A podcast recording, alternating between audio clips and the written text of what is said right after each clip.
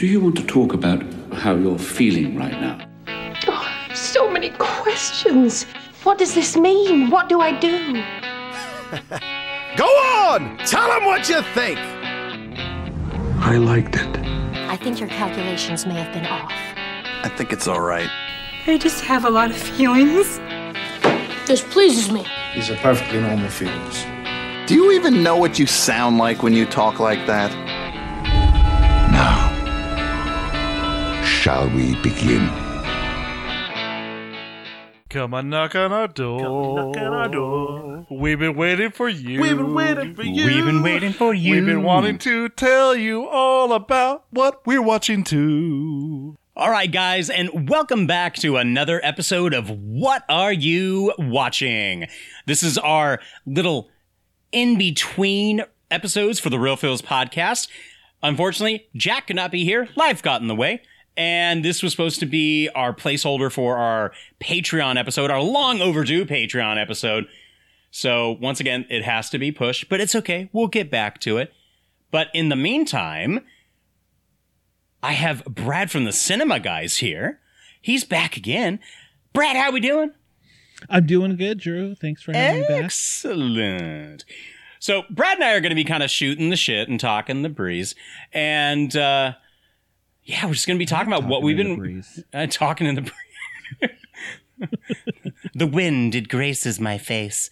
Uh, we'll be discussing different things that we've been watching over the past couple of weeks. I mean, we we both just had winter break come to a halt, and uh, you know things were happening, movies were watched, and uh, Movies were then definitely watched. movies were definitely watched. Some TV, probably more TV on my part than Brad's, but we can promise you that at the tail end of this, guys, uh, Brad already had seen it, and I made a definitive effort to watch it so we could discuss 2022's The Menu. so That's all. That's all I'm going to say right now. I'm gonna a little chuckle. Just the chuckle. so to to kind of kick it off, uh, over winter break, I had a lot of downtime, and for some reason, I had just a killer craving. I was like, you know what? I need to get me some sci-fi. You know what? I need to get me some Star Trek. So I kind of just like then and there made a vow. I'm like, I'm going to start all of the Star Trek movies, all of them, original, next generation, Kelvin timeline, and then of course you finish it off with the best, like, just the best love story you can give to a franchise, uh, Galaxy Quest. So I, was just like, I love. I was like, "Where's he going with this? Where's Love he going story? with what? this? I was trying to think of the last Star Trek movie. I was like, "Love story, love story." Uh, it's it's just Benedict Cumberbatch saying, "You should have let me sleep." that movie should have slept. Let me tell you that. No, Julio, he, he doesn't agree with you. Uh, man, I Does, I was he ever really though? no, he's a contrarian. It's what exactly. he does. He's It's a contrarian. I'm Brad. Fest. We don't. Ex- you, we don't see eye to eye. you'd think some things would see eye to eye, though. True. True. You know, I mean, as as a goofy movie, you know, tells us, if you listen to each other's hearts, you- you'll find you're never too far apart. It's true. It's probably we're closer than you know we think we are. I love that movie. Uh, but yeah, no, dude, I was really kind of impressed with certain uh, Star Trek films. Obviously, still holding up after decades and decades. Uh, I, I I still have to put it up there with uh, Wrath of Khan. I mean, that's a classic. That's just great. And then, um, of course, you know, Undiscovered Country. Another great one. Another great one because you know you haven't uh, you haven't heard Shakespeare until you've heard it in its original Klingon. Exactly. Yes. Yes. and it's and it's the first place that we actually get to see like Klingon blood, which actually brought down the rating because they couldn't show real actual blood. And so that's why you get this like fuchsia kind of plum colored Floating through the space. as it yeah. So it's like, mm, if we change the color from actual blood, we could get the rating we want. I remember that being a little tidbit and you know what? It's fine. I love the fact that like for a proud warrior race, like you have really pretty blood. it's like it's like when Worf on Next Generation's drinking prune juice and he sips it and he stops and he contemplates and he's like, mmm, a warrior's drink. and you're like, yeah, prune juice, Worf, okay. Yeah, sure. With your pink blood. With your pink blood. but yeah, next gener- uh, next generation movies, not a lot of people still like them. I still love First Contact to a degree. I think the Yeah, soundtrack is Borg. That's great. one of the that right. The Borg are going back in time, and Data's trying to be convinced that he should join the Borg. I don't know. I, I think it's still a fun movie. Uh, Generations is not a great film, but I really, but I really like the soundtrack. it, it it does I think what it needed to do where it was trying to bridge between the original cast and next generation and kind Mhm. of bring them together into motion pictures so that the next generation could move on. There was an served that purpose. Right. There was an article that I saw once that said, or, or not even once, it was very recently, uh, where apparently William Shatner was quoted as saying that he thought the use of Spock in the Kelvin timeline movies with Chris Pine Mhm. was like a cheap money grab, essentially. Like it didn't pay the respect to Spock that he deserved. And I'm trying, and I'm sitting there thinking, are you just upset they didn't bring you onto the movies? Because this sounds That's what it was. This sounds like a lot of whining. like David Powell, bless him, I thought it was hilarious because he he was always commenting on whenever I was posting my movies. Uh, he said, "Hmm, generations, the irony." Kirk did a lot on a on the on the bridge of a starship, and then he died on the on a bridge. he died under a True. bridge. Yeah, which I You thought was what? I hilarious. I, I didn't even I didn't even think about that. He did. Exactly. Excuse me. My cat is. Hey, hey, knock it off. I will throw this at you. Ah! Get the fuck out of here. Whoa. okay. But yeah, David David was funny. He was always commenting on my on my watches and getting through the next generation films was fine. Getting through the Kelvin timeline films was also okay. I still think the original uh, Kelvin timeline film is is pretty fun. Uh, their the best of the three in my opinion. yeah, but their their Wrath of Khan. I have a buddy who said that uh, Star Trek Beyond was the best thing anything Star Trek in the last decade, which I found interesting to make a point. I mean, he's he's entitled to his point. I thought it was very interesting that it was actually. I don't know if I'd go last decade. Yeah, I I know, it like- better than Into Darkness. yeah. um, Uh, you know, but that's me. yeah, what are you gonna do? Uh, but of but of course, Galaxy Quest. Galaxy Quest is just man, it's fun. It's so much fun, and It's been a I- long time since I've watched that movie. still laugh at it. Just like the eager aliens, the fan base, you you can kind of side along with the fan base that they get so into it. There are people that you know they they understand the schematics and the insides and outsides of the ship. And man, could you imagine like real people like that coming to the actors and going like, "Uh, hey, um, uh, Captain." We're, we're wondering exactly when when you went into this Jefferies tube and why did it go here? Because it clearly ends in a vertical shaft, yet you kept crawling. And They they do. I know they do. that. But I mean, like, and his actual response of like, "There's no goddamn ship," and you're like, "Yeah." Like, there are actors who get really into their roles. Great. They understand what mm-hmm. their character has been doing. Great. Even like, you know, LeVar Burton being the engineer of the Enterprise, I highly doubt he spends his time secretly, co- you know, coveting and going over every inch of like a blueprint Well, of the, of the he could. USS Enterprise to get into character. He, he could he could have the books on the reading, you know, the reading mean, I rainbow guess he- truck, and just in his spare time, he's flipping through them. Just take a look. It's in a book. There's a starship. Gosh. But yeah, uh Star Trek movies. I I did them all one and done. Wham bam, thank you, ma'am. I was, you know what? I, I felt very satisfied at the end of that watch, and it kind of made me pumped for when they're going to come out with Star Trek Four for the Kelvin timeline.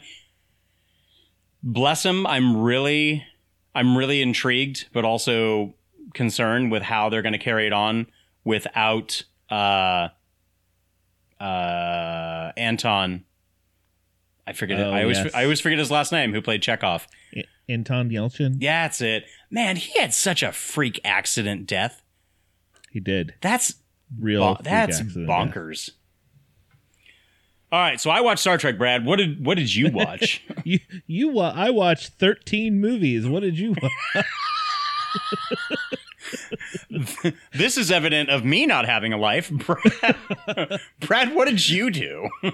Uh, I didn't. I didn't have a a marathon like you did for sure. I, I did go back like a few rewatches. I did like I rewatched Avatar because I want to see the new one, which I haven't seen yet. Mhm. And my youngest, he's he's really starting to take an interest in some movies that I like, and he knows that the Snyder trilogy is one of my favorites. Mm. So we we started. We watched Man of Steel, and he really enjoyed it. So now we can we can move on here soon to BVS and Zack Snyder's Justice League after that. When I when I told him how long the next two movies are, he was like, "Oh, how long?" oh, Runtime may may have uh, got him. I go, "We don't have to do it all in one."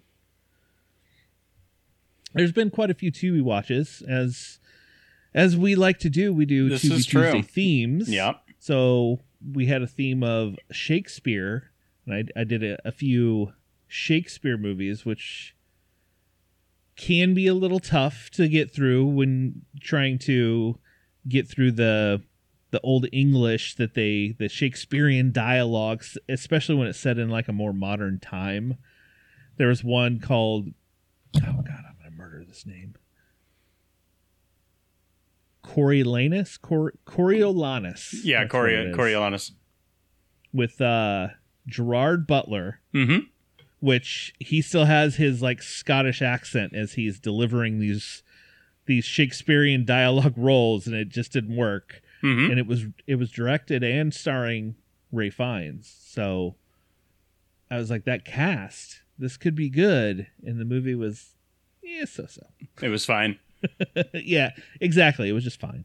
We both watched uh, Ghostlight, Yes, which which was fun. I thought I thought it was fun. I thought it was very neat because, like me with a theater background, I loved watching like all of the nuances of getting ready for a show and practicing, and like the director for like when the two people are like off in the background like snogging, and the director's all like, "Jeremy, Jeremy, that's your cue, Jeremy, Jeremy, God damn it."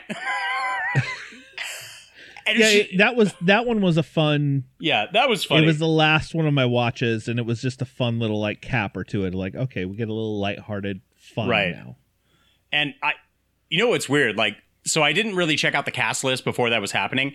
And I didn't notice who it was until he was up on stage and he was doing his Macbeth really quick. I didn't know it was Cary Elwes with a weird Yes. mustache. Yeah, he he. It was kind of hard to recognize him with Right. that with that mustache. he started doing it and I was all like, oh, oh, it's Cary Elwes. okay. Fine. I'm I'm okay with that now. I'm still I'm still good. Um but I mean even more so than Cary Elwes, I was really uh excited to see God, what's her name? She's um she's in you know, when a stranger's calls and um and Scrooged. God, what is her name? Oh yes, yes, yes, yes. Uh, having a tough time with names today. I know Drew. that's that's Um, terrible. I mean, I'm so bad at this. I'm I'm not good at my job. Um, God dang, Carol. Oh, Carol Kane. There, there you go. There you go. Carol Kane. I had, to, I had to quickly look it up. I thought she was so fun. I I loved her as like this, you know, old vaudevillian like, you know, actress who thinks that like she's doing the amazing thing, and Yes. it's really kind of just like over the top. And when she's told it's over the top, she's all like, I'll show you dramatic or I'll show you hilarious. and then she starts like screaming Macbeth in the theater and they're like, "Oh my god, stop. Stop doing this. You're you're going to bring down the apocalypse on this theater." She's just a she's a good comedic actress. So yeah, I thought she was when, whenever she pops in something. I thought she was great. I always loved um Oh god. Uh okay, so Roger Bart. I love him in like certain dramatic and comedic roles, which I think is great. And I, I loved him in uh it, it was something so different because it was so like not even like off-putting, but it was so new when he was in Hostel Part 2 and he oh yes yeah yes. and he was like the husband who was like getting away and he like the the the trigger for the woman that he was supposed to kill was all like get back in here you bitch. And she's like what did you call me? Yeah. I i completely forgot about that. Kind of and it's been a while since i've seen that Yeah. movie, but uh, yeah yep. I know exactly what he's talking about. So I, another one that we both watched over the probably holiday season that we both really enjoyed scare package 2 oh. Rad Chad's Revenge. So i watched it twice. good. So funny. Oh The- hilarious. The the delicacy of not only putting like clever Easter eggs, but then just like the ones that are just flat out in your face. Like I forget the actor's name, but the guy who gets turned essentially into like a meat suit and he's walking around. Yes. And I'm like, this is hilarious. You're just doing like you're making fun of Uncle Frank in Hellraiser. Yep. And he's just walking around like that. This is this is so great. I thought it was so funny. I mean, I spoke to the director and I told him, I said, like, your film is awesome. Like, I, I mean, obviously it's not to the degree of like, mm, this is a big blockbuster hit, but I'm like, you can tell, like, you can tell the love, you can tell the dedication and research to it of how, and I mean, it's one thing to like, you know, say, ooh, we want to like poke fun and have people who watch it and love horror and like, you know, do the whole Leonardo DiCaprio meme where they're pointing at the TV. yes And it's, I mean, it's one thing to look them up and say, like, cool, how can we make fun of Puppet Master? How can we make fun of critters in this one thing? But to do it with such ease, where like you can sit there and just go like, okay, yeah, Alright. and he, he he was making fun of sequels, like horror sequels, Yep. and the ridiculousness of what Saw movies became. Oh, of like yeah. just stupid. like there was, I mean, like almost uh, like bit for bit when they were all chained up against the wall and they Oh, were in that room. Yeah, yeah. uh, Like you look at it and you go, oh, it's Saw. Okay. I, It- it it was was so it was good. fun. It was fun. Anybody who And has not the seen Scare Package little- needs to.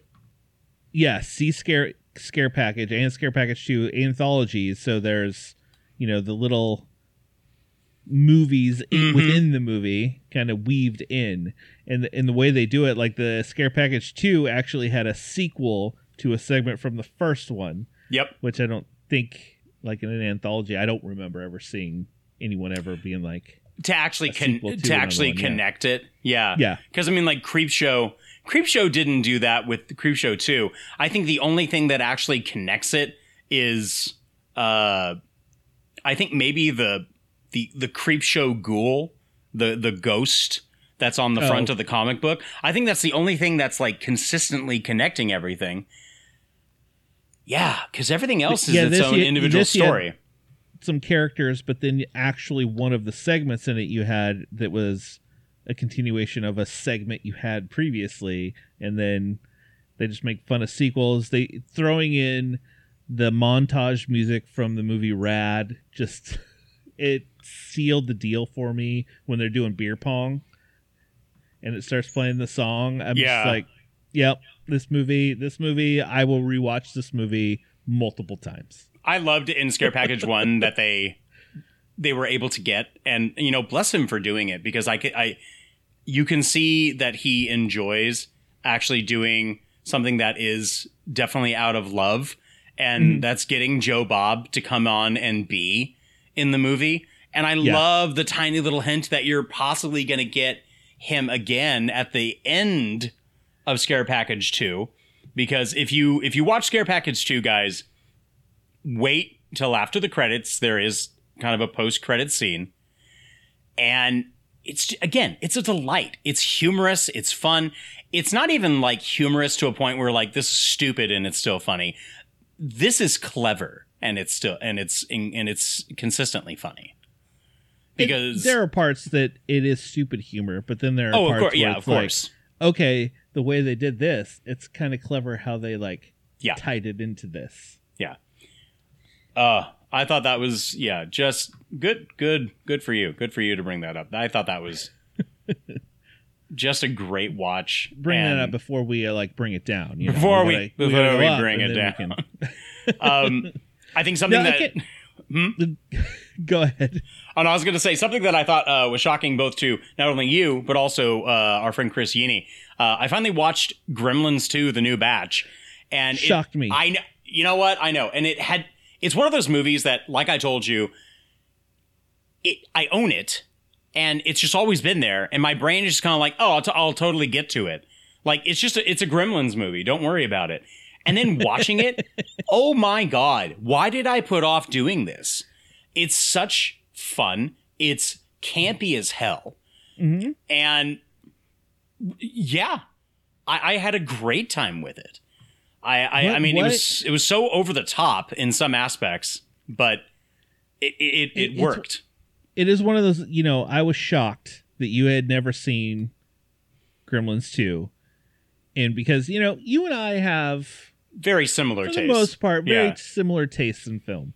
So knowing that you'd never seen this and you were like, "Oh yeah, I finally watched it," and then thinking to myself, "Going, man, what I would give to be able to like see this movie for the first relive it again. Yes, And another one that I think kind of I think more so shocked like Gerald and maybe Julio. I've seen so many clips and I understand what it is a hundred percent. But I finally also watched 1988's Vampire's Kiss with Nicolas Cage. I've never seen it the whole way through. Okay. I man just the A B C D Like, like we all know that scene. Everybody It's- knows that scene. I, I've always I've seen him like you know run around with his like fake teeth and everything like that. Um, God, it mut. I don't know where. I want to know the story behind the process of him deciding on that voice for the character, like that accent. I want to know the decision making behind that. It, it's so utterly bizarre and yet I, I hate it, but I want to hear more at the same time. Like I as he goes through the movie. if he will bring anything from his Oh. experience from that to Renfield. No, when, when it I comes out. highly doubt it. I hope he doesn't. I hope I genuinely could you imagine him like Renfield, I need you to get these things. Which ones? Well, they're alphabetical. A, B. No, I don't think he will. I think he's I think that's one of those things where it's like it's one and done. I think he made a decision early on in the film and it's like, "Oh, I got to stick with this. We got to keep going." too late now. It's too late to turn back. We're too late. Oh, no, I I have never seen Vampire's Kiss all the way through. I've seen clips, Hmm. but I've never sat down and watched it. So I, I I'm with you on that one.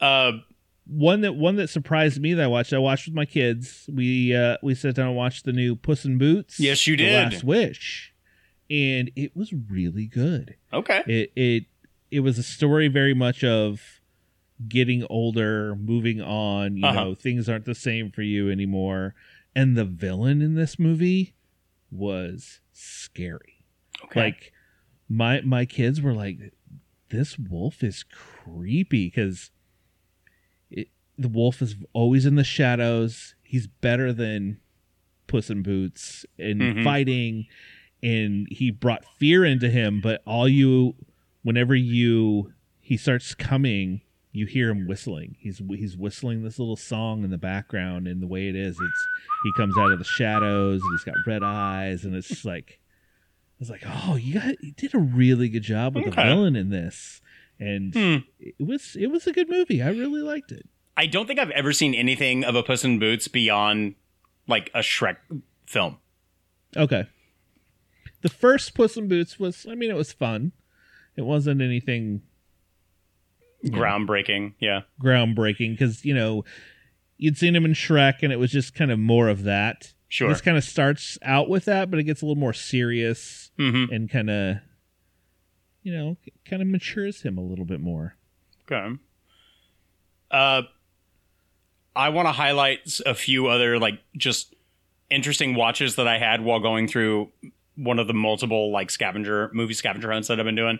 So one is 1997's The Breakdown with uh, Russell Crowe, Russell Crowe, Kurt Russell. Um, Oh, yes, yes, yes. so never heard of it. I've seen the poster, finally watched it because I needed like a buddy road trip movie, which I think is kind of stretching it because he's on a road trip with his wife. So I'm I'm making it work. But man, what a cool movie. It, I like it had me engaged in watching it. I don't think I even got up to like take a break. And I just like sat and watched the entire thing. I think the only thing that could be close to it in a modern setting right now is, and this is why I said Russell Crowe. It's Russell, uh, sorry, not Russell Crowe, uh, Gerard Butler in Netflix's uh, like Last Seen Alive, I think, I don't know that or one. Last Time Seen.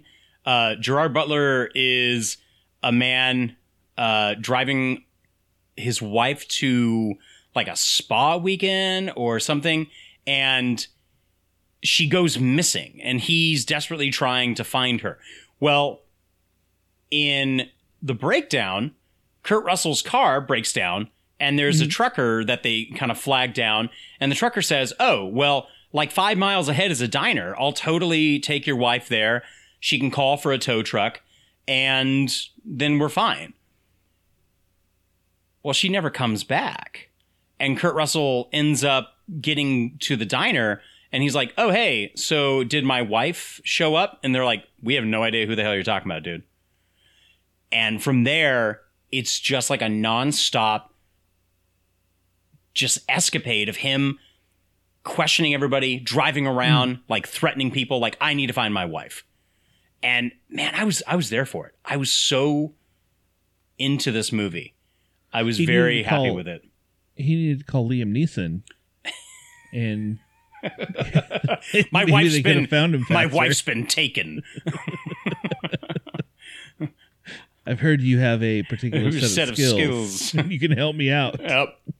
Uh, I I remember seeing the movie, but I, I think I saw it after it was kind of released on home video, so it memory of so it maybe like is is good. early Like, I, I know the cover. I know Yeah. the cover of the film, yeah. but Uh, the other, and I mean, most people have probably seen. I was very excited to do a rewatch of it, but you know, of course, you love it. I love it. The Last Starfighter, oh my god, it's so good. it's so good. Such a great film. and as I said to you in a text the other night, uh, about a week ago, I was like, you know what? This movie deserves at least a remake, and if not a remake, then a sequel, because we're left off with ready to have a sequel.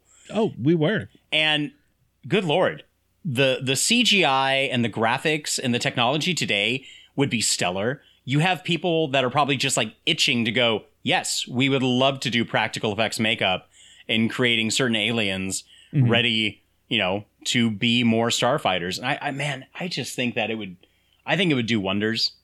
The And there there has been the on again off again Right. talk of a sequel. I think just maybe in November. Um who whoever the guy who's writing it said we have it written. Now we'll just see where it goes. see where it goes. So I think people would just jump for joy at that. I really do. Even it, I don't want to like say, you know, jinx it, like, you know, let's knock on wood. Even if a sequel is poorly written and it's not going to be that good, I still think people would jump for joy at it. They'll they'll be chomping at the bit. and nostalgia is a hot thing right now. Yes, So you know, done right though. Done it, of course. let me let me rephrase that. Nostalgia done right. Yeah, There's yeah, plenty of nostalgia 100%. where it's like, all right, you're just throwing this stuff at us, going, "Oh, I love this movie, so I should love this one." Right. work. but movies like Top Gun Maverick do a good job of meshing new with we're going to move the story forward.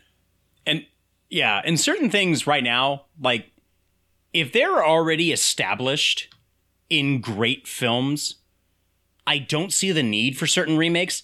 Like Train to Busan, hands down, one Yeah. of the best zombie movies, if not the best zombie movie in the last decade, and probably one of the top five best zombie movies, is getting the last train to New York because Well, Mer- because, because- America.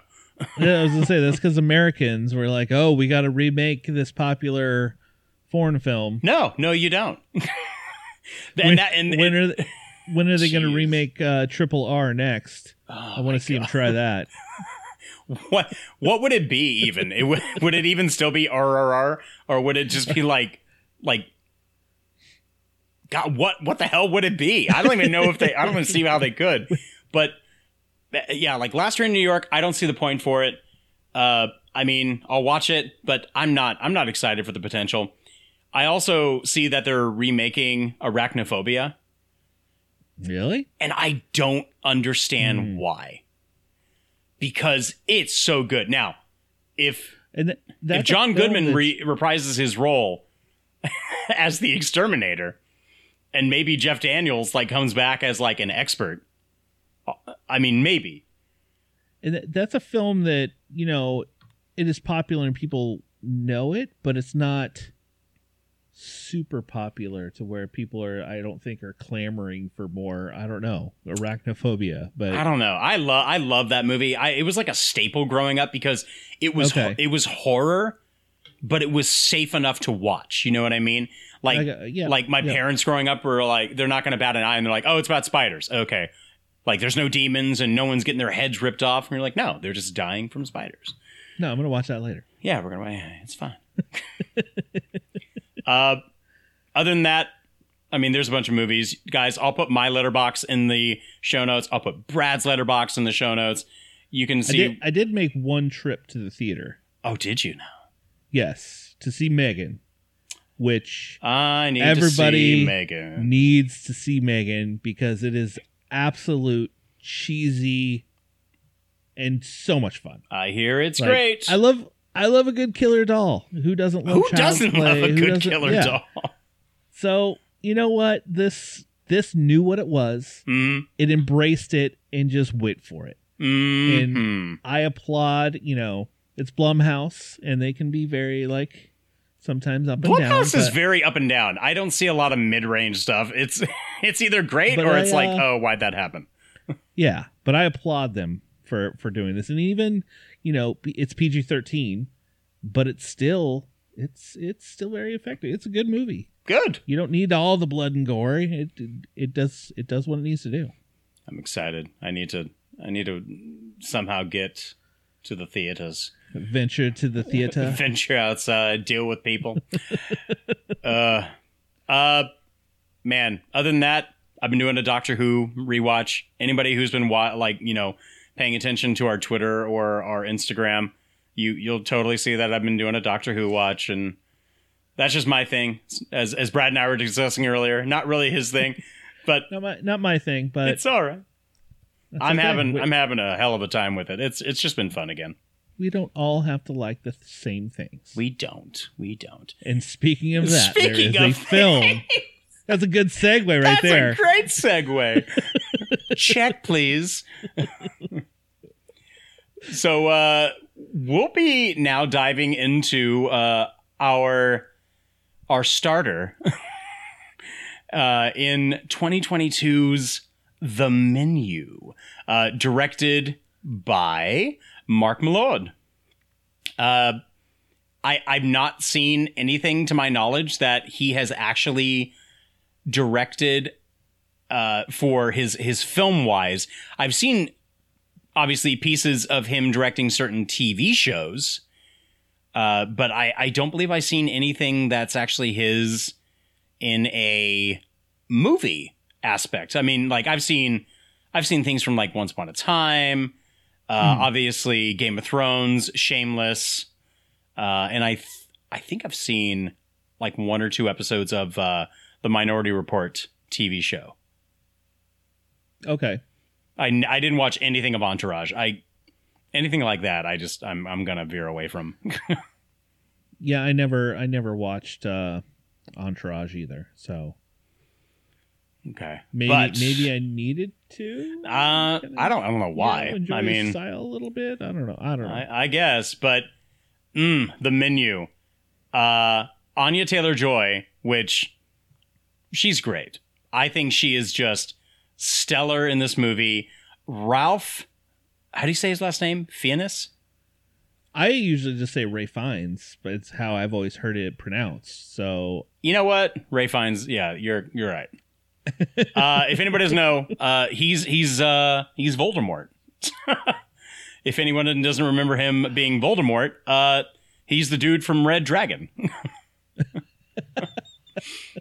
and of course, uh, and if you if you don't remember that, he did uh, an Oscar movie like The English Patient or something. something like that, something I guess worthwhile. Which I've never watched it. So. Uh, But he, I- my him- favorite movie of his is Strange Days. If you've never seen Strange Days, Yes, that's awesome. right. Him playing Chef Slowik, I think, is just him and Anya take the cake. I, I think they they completely carry the film, which I believe they actually have to. Nicholas Hoult for Yeah. a good while is is fine, but God, I just want to punch him in the face. yes, he got to a point where I'm like, okay, dude, enough. And it was And that's kind of how I got with the whole movie. I'm like, uh it's Okay. so enough. I mean, and obviously, anybody listening right now, if you have not seen the menu, I guess come back to the episode because we're going to spoil some stuff. um, so I think right off the bat, when they're on the boat and he is like, you know, they're served the oyster and he's looking at it and it's just like, ooh, look, like, mm, he devours it and he immediately does like the, mm. Yeah. And she's all like, oh, it's fine. I, I really like oysters by themselves though. And he's like, no, no, no, you, you don't get it. And it's like, yeah, he he's I'm very sorry. like he's very making sure that he points out that he's he's educated in the food and he's and basically he's a fanboy of the chef. Oh, it's it's incredibly pretentious. Oh yeah, it's incredibly absolutely. pretentious. Now, and you do find out later why he is the way he is with her. right, exactly. So I mean, Brad was coming in kind of hot with with a very hot take to say that that the menu is is mediocre. Mediocre. Mediocre. Now, I, I didn't hate the movie. No, no, I just no. thought it was okay. Okay. So I genuinely liked the menu a lot. All right. I don't think it's like a stellar film. Like just, you know, give all the Academy Awards to it. Mhm. But I re- I really liked it. I loved what it was saying. I loved the satir- the satirical nature of what's in the script. Now there are problems I think with the script in some aspects and especially like continuity wise uh where things are kind of like thrown off kilter. Uh but I loved the the mystery about it. I loved noticing little clues. I loved what it says about not only like the food industry, but really you have this like kind of crazy hodgepodge welcome to Willy Wonka's factory. Let me show exactly what's fucked up with all of you kind of thing. Yeah, I, mean, I And- get that. I and so I I do love the fact that like you could take what they're trying to say with the food industry, or at least what Slowik is trying to say with the food industry, with all of his guests, and you could technically put it with almost any industry. You could put it with like what we do with the film industry. Like some people who are podcasters and they review film, like they think they're, you know, they think they're God's oh, they gift. think they're the they And- think they're the hot shit. Right, And exactly. They think they're God's gift. They think their shit doesn't stink, that every single, you know, vocalization on a microphone is gold, and that they're like hoity toity and educated is all hell. And as Slowik says, for someone kind of like Tyler, But but we still love you, Gerald. we still love you. Um, but for someone like Tyler, he tells him like you have ruined my industry. Like superfluous like foodies. Yes, that and and the uh the food reviewers. One hundred percent. And I love the the the tortilla scene where she's looking at tortillas etched with restaurants that she reviewed that all mm-hmm. closed. And how Because ter- how terrible is that? That like a food reviewer can catch a restaurant like on one bad day or give one scathing review and like it can ruin something. And it, it does happen. And and it does. Just like a film reviewer can give one horrible review and sorry, like it can ruin, you know, the audience's response or what they're going to do because some people take their shit as gospel. And that's why for the longest time I did not care what a reviewer said about a film because by God, if I like it, then I like it. And that's Yeah. and that's frankly what what should matter. It's not about who's reviewing it. It's not about who's representing it, and it's not about like what your knowledge could be in it. If if I enjoy the film, that that's all that should matter to me. Oh, and oh yeah, and and I think that's how you and I are different from a lot of like movie people. Like we go, I mean, we watch a lot of crap. I mean, we'll watch we do. Yeah, hundred percent we do. but we'll be like, oh well, you know, it, it was a terrible movie, but still, like we appreciate everything that goes into it and what it's done to to create this. We know it's not an easy thing, so we're and I know I know I do. I got a little more of a curve of you know a, a five thousand dollar movie compared to you know a fifty million dollar movie when I look at them. Right. So I mean, if we okay, so like if we look But- at something, but some critics will be like, yeah, right? Like, oh my gosh, this like I think it had like a budget of like thirty million dollars. Tubi movies are below me. These Tubi movies are below me. Sorry. I mean, okay, you and I both watched like Baby Oopsie. This is not a film that has like a skyrocketing budget, but it was but it was fun as hell. Okay. Yeah. Yeah. Uh, I think I think you may have watched it. I know I did. Did you watch Doll Factory? No, I have not. Okay, I watched this one again. Not a great movie, kind of around like the same budget as like Baby Oopsie, and it's about like demon possessed dolls. Hilarious. It's not great, but damn, I had a good time. And I think to the idea that again, to the satirical nature of this film, where it's speaking that there are so many people that kind of take away the the magistry and I think the fantastical aspect of like what is cooking and we put it on this weird pedestal that like now if you go to like again we literally have awards for it. That's great. People who have like Michelin stars and you can be proud of a Michelin star and you have the right to be proud of a Michelin star. But if something has a Michelin star I don't know if it should put this hierarchy to where if it's like a three star Michelin restaurant, okay, am I ever going to have like the available cash just to hmm. like throw away to go to a three star Michelin restaurant? No, because as we're proved at the end of this film, your super sophisticated trying to tell a story with your like you know deconstructed this and whatever this with you know foam and it's placed on the actual rocks from the shoreline give me a goddamn cheeseburger and it's going to be better than anything that you can spend oodles of money on because because this is enjoyable this has heart and i don't know i it, there's so much to take in with this i think and luckily You know, when luckily it's it not like that, yeah. Drew. No, the movie's still just okay.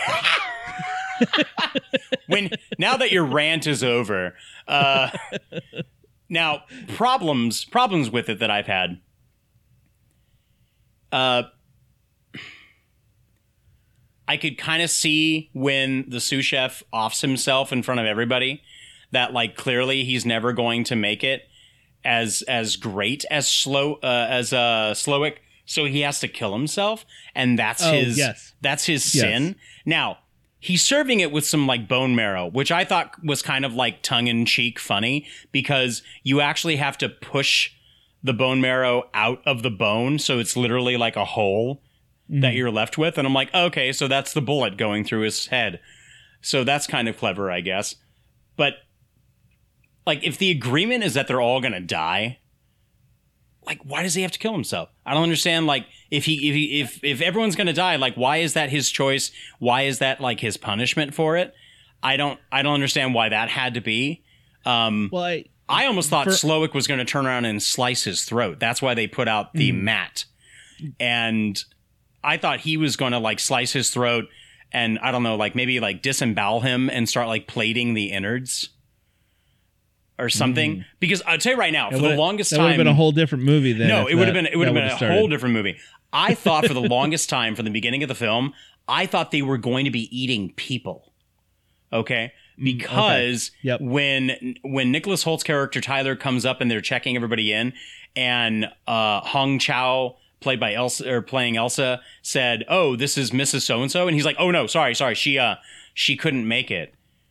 I thought like, ooh, he got rid of the other date and now they're like serving her. I thought they were going to be Oh, eating. okay, I yeah, thought they were going to be see eating people or something. Like even the fact that like if you're serving people, and maybe people are are wise to this, that they're still so enamored with the idea that they're eating at this prestigious restaurant that they didn't care. Lord knows, like Nick Hoult's character didn't care.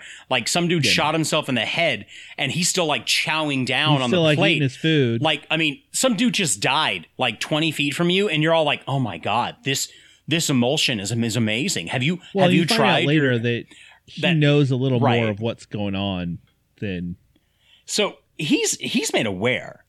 Okay. yes. He's made aware for apparently months that Slowik has been messaging him and talking to him, and that he knew that every person that was going to be there that night, including the chef and all of his like sous chef and kitchen staff, everyone was going to die. Yes. And because And at this point, he's tired. He's tired back. of They- everything. They say that right from the get go is you know to the people pretty early of like you're gonna die kind of thing. But they they kept driving that and it was one of those like for me anyways it it it, it got to a point where like okay I get it. I get it. That's what that's what you're you're doing with this. You you told them from the beginning but you keep driving it home. And then almost every character uh, is unlikable, which I know that's the point. You want them to be unlikable so that way when they die, you're like, oh, hey, good, they got theirs. But the one character that you were supposed to like, Anya Taylor Joy, I didn't like her either. She wasn't a good person. Well, and I think to the point is that she's not supposed, as as Slowik said, like you shouldn't be here. Like you're not supposed to be here because I planned for a menu. I planned for a lot of people, and I planned specifically who was going to be here because everybody who was there had a problem. Okay, you had the older couple who simply just had the money in order to spend their time eating there. I mean, like eating so many times that, like, you know, the uh, they can't remember he, what he couldn't made. right he couldn't remember what it was uh john leguizamo i thought was kind of funny playing like a steven seagal kind of character in in in the movie uh he is trying to do like a food travel show he doesn't know shit about food and no. he and that's ruining the business the rich customers are ruining the business the food critic uh played by janet mcteer is ruining the business her yes man uh, is playing into everything that's kind of ruining that the businessmen who are all sitting together Rob Yang, Arturo Castro, and Mark St. Cyr. Okay, cool. You work for the guy who is inve- is invested into Who this owns it all? Yeah. who owns it all and you But you're think stealing you from him. right and you're stealing from him and you think that you should be getting like super fine treatment why like again th- Yeah. I, I love the idea that like it's so many layers that he's kind of like sticking it in the craw of like you are making this awful for me and like I'm gonna have no more of it. Now, of course, with Anya Taylor Joy not supposed to be there, she's literally the stick in the mud. Like she's making it worse. She's making it worse for Slowik because She won't eat any of the food. she won't eat any of the food. She doesn't want to. she doesn't want to play into this thing. right despite the fact that it's not even like meant for her because he he doesn't know where to put her like are you dying with with us the workers or are you dying with the eaters Yeah.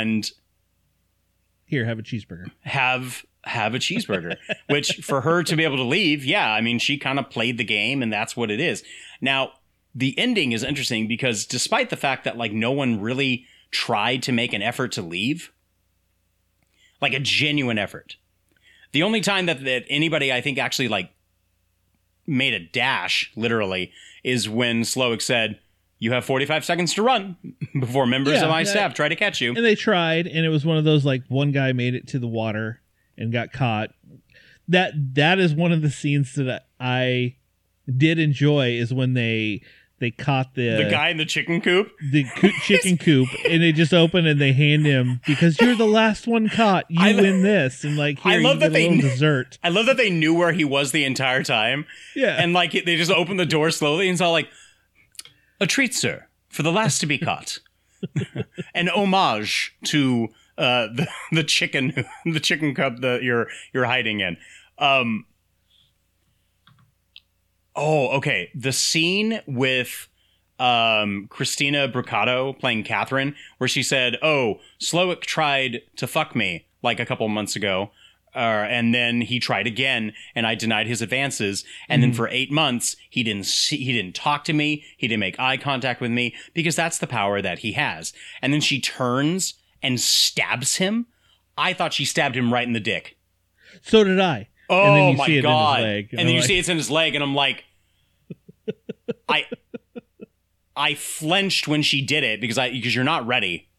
I thought she was going to stab him like in the stomach or something, and it's almost a disappointment to see that like she didn't stab him, stab him in the dick. But I think it's more to the point that like this is going to happen at this point in the evening. I still kind of need to carry on. I can deal with a stab in the leg, but So um, I over overall, you know, I I, I keep saying mediocre. Th- This is, I think, thinking about it. This is kind of what how I feel. Like everybody who has watched this, just like Chef's Food and everything else, they're putting this movie up here on this pedestal of like it's so good. It's one of the best movies of the year. It's this. It's that. And I'm the one coming in and just like, yeah, it was fine you're like I get it. like I like I said, I didn't hate the movie. Mhm. I thought it, it I didn't hate that I watched it. I just thought it was okay. I you know, I'm the I'm the restaurant reviewer that's just gonna close down the restaurant, I guess. It's it's fine. Like the courses were fine. It just got to a point where I'm just like, okay, I get that you have like this story that everything has something behind it, but after the first couple courses and it was just kind of like, okay, here's the next story, here's the next story. I was like, I I got to a point where it's like, I don't care what the next one is. I just want this to like, you're gonna kill everybody. Let's just get to the point. Right. Could I find it so weird, and I don't know if anybody else has thought of this, but I find it so weird that Tyler kept taking pictures when he knew he Of was his- going when he knew yeah. he was going to die. like why? Maybe he was posting them right away. I don't know. There was no internet access. good, there was no cell service. That's why she had to use the shortwave radio to call Mm. the, the the fake lifeguard or the fake uh you know police boat cop. But I don't know. I also found it I weird. I don't know. I also found it weird that like Elsa's character thought that Margot was going to replace her. And so they had that random cat fight and she stabs her through the neck and I'm like what why? Like you honestly think that like Margot wants to be here? She you think she wants to take over your position to die only like 2 hours later? Yeah, no. like who like who wants to do that? I I found that scene to be really odd.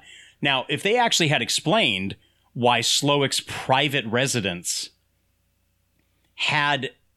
Now, I can understand why it has a separate kitchen because maybe he wants to practice. Maybe he wants to cook for himself. That's Yeah. fine. Yeah, yeah. But it also has tables set up inside. Like it's it's a complete duplicate of the restaurant. Except it has his, except it has his bed and stuff inside.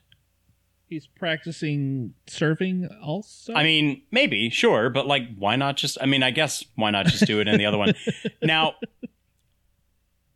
the ending when she eventually boats off and the motor stops and she get she gets back out and she turns around because she's seeing the place go up in flames after he mm-hmm. burned them all alive and turned them into human s'mores. which I I laughed at the entire thing when they're putting on like marshmallow The marshmallow jacket and or the- chocolate hats and it was it's like And uh, again, most people are the- like, no one's making an effort to leave. They could genuinely have made an effort to leave, but I think it's if you're kinda- gonna die, at least go down with a fight. I mean, yeah, unless it's kind of just describing the idea that like Slowik literally has this power over everybody, which Margot he has none because she's not again not supposed to be there. She's not one of the people who's like bowing at his feet and kissing his ass. Um, and I'm wondering if she actually gets out alive. Because now think of this. In the beginning of the Okay. movie, when we're taken to the island, Elsa makes a very distinct point to point out that the meat is aged for this many days.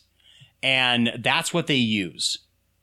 And the guy said, Well, what if it's aged for like 169 days or 139 days, whatever? And she said, Well, then I guess the bacteria would get into, you know, the consumer's bloodstream and, you know, they would blah, blah, die a slow death. I'm wondering if the meat that she's eating in her burger is like the meat that's been aged too long. So she's uh, she's eventually gonna die. So You- you maybe didn't she'll was a- eventually she'll eventually die, or unless you want to have wasn't a, a mid midsommar kind of Yeah. ending where it's up in flames and she's just kind of smiling while she's eating her cheeseburger. I think okay. Did you like Midsommar? Yes, very much. Okay. See, I think you and I are like opposite ends of this mirror because I thought Midsommar was like fine. I I thought I thought it was vi- it- visually very appealing. I thought the soundtrack was uh I thought it was really neat, but like the story of it whatever. Um I thought things didn't make sense at times and I kept sitting here thinking like are you just like ripping off like Wicker Man? Because it looks like you're just ripping off Wicker Man. And I, I think you and I are like kind of like, you know, we're mirroring each other with our respectives for kind of, you know, these these avant-garde kind of like films. These Um, uh, elevated films. these elevated speak. upper echelon kind of films. But um so I I liked this movie. I liked what it was saying about the industry and how you can kind of put it towards anything else. Like I said, Mm-hmm. um, I probably would give it like four out of five. Okay, all right. I mean that's fair. It's not great, I, But mean, I- but I can- really can liked get it. Where people, I can get where people enjoy it. It just, it didn't click for me to like put it in this high bar. I just thought it was a Sure, okay sure. movie. So Yeah. I think I, I think I, uh I think I ended up like two and a half, just like right flat in the middle. Okay. I was like, eh, it's mediocre, and that's when I said that it's mediocre. The whole world What? came for you.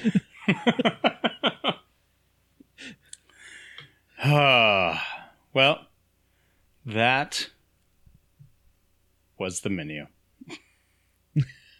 You can you can like it or not. Most people, I'm I am on the major uh, that I am on the minority of Right. this film. Most people have really enjoyed it and really loved it, which is fine.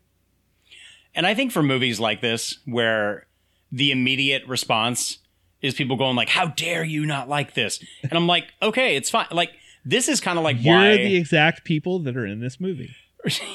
and so for certain things that like kind of like how we run real feels like if we choose a movie we do not pick anything that is within the last five years because i don't want the choice of a film to be influenced by literally the hype I get you. Okay. You know what I yeah, mean? I want those feels to be established and kind of, you know, that you've let them soaked and steep a little bit and marinate.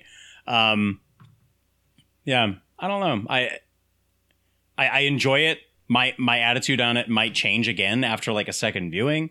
Um, but we'll see. Well, we'll see. We'll see. We'll see. We'll see. I don't Well- know if I'll watch it again, but we'll see. if my if my wife was like, I've heard about the menu, I want to watch it, and I'll be like, I'll sit down and watch it with you. We'll see that. We'll see. We'll see what happens. and I won't Brett. I won't say anything before we watch it. I'll just let her. Oh, good. Yeah, let her let Let her her watch enjoy it. that for the first time. Yep. Ugh. Well, Bradley, thank you for joining for uh, this episode of What Have You Been Watching. Could you could you tell all the fine people out there where to find your your lovely lovely voice? Well, they can just uh, search the Cinema Guys. We're on like every podcatcher out there, or you can just go to the one stop shop. Go to wearethecinemaguys.com, and it's got links to all of our social media, including YouTube, where I do my Tubi Tuesday stuff over there. You can see what I'm watching on Tubi, and yeah, we're just three. The main show, we're just three friends that just love talking movies. Groovy. And of course, folks, if you're already listening to this, you already know that we are the Real Feels podcast. We are also three friends who just love to sit down and talk movies. So, uh, We're again, all just friends here, Drew. we're all just friends. We all love That's each right. other. It's all good. That's so, right.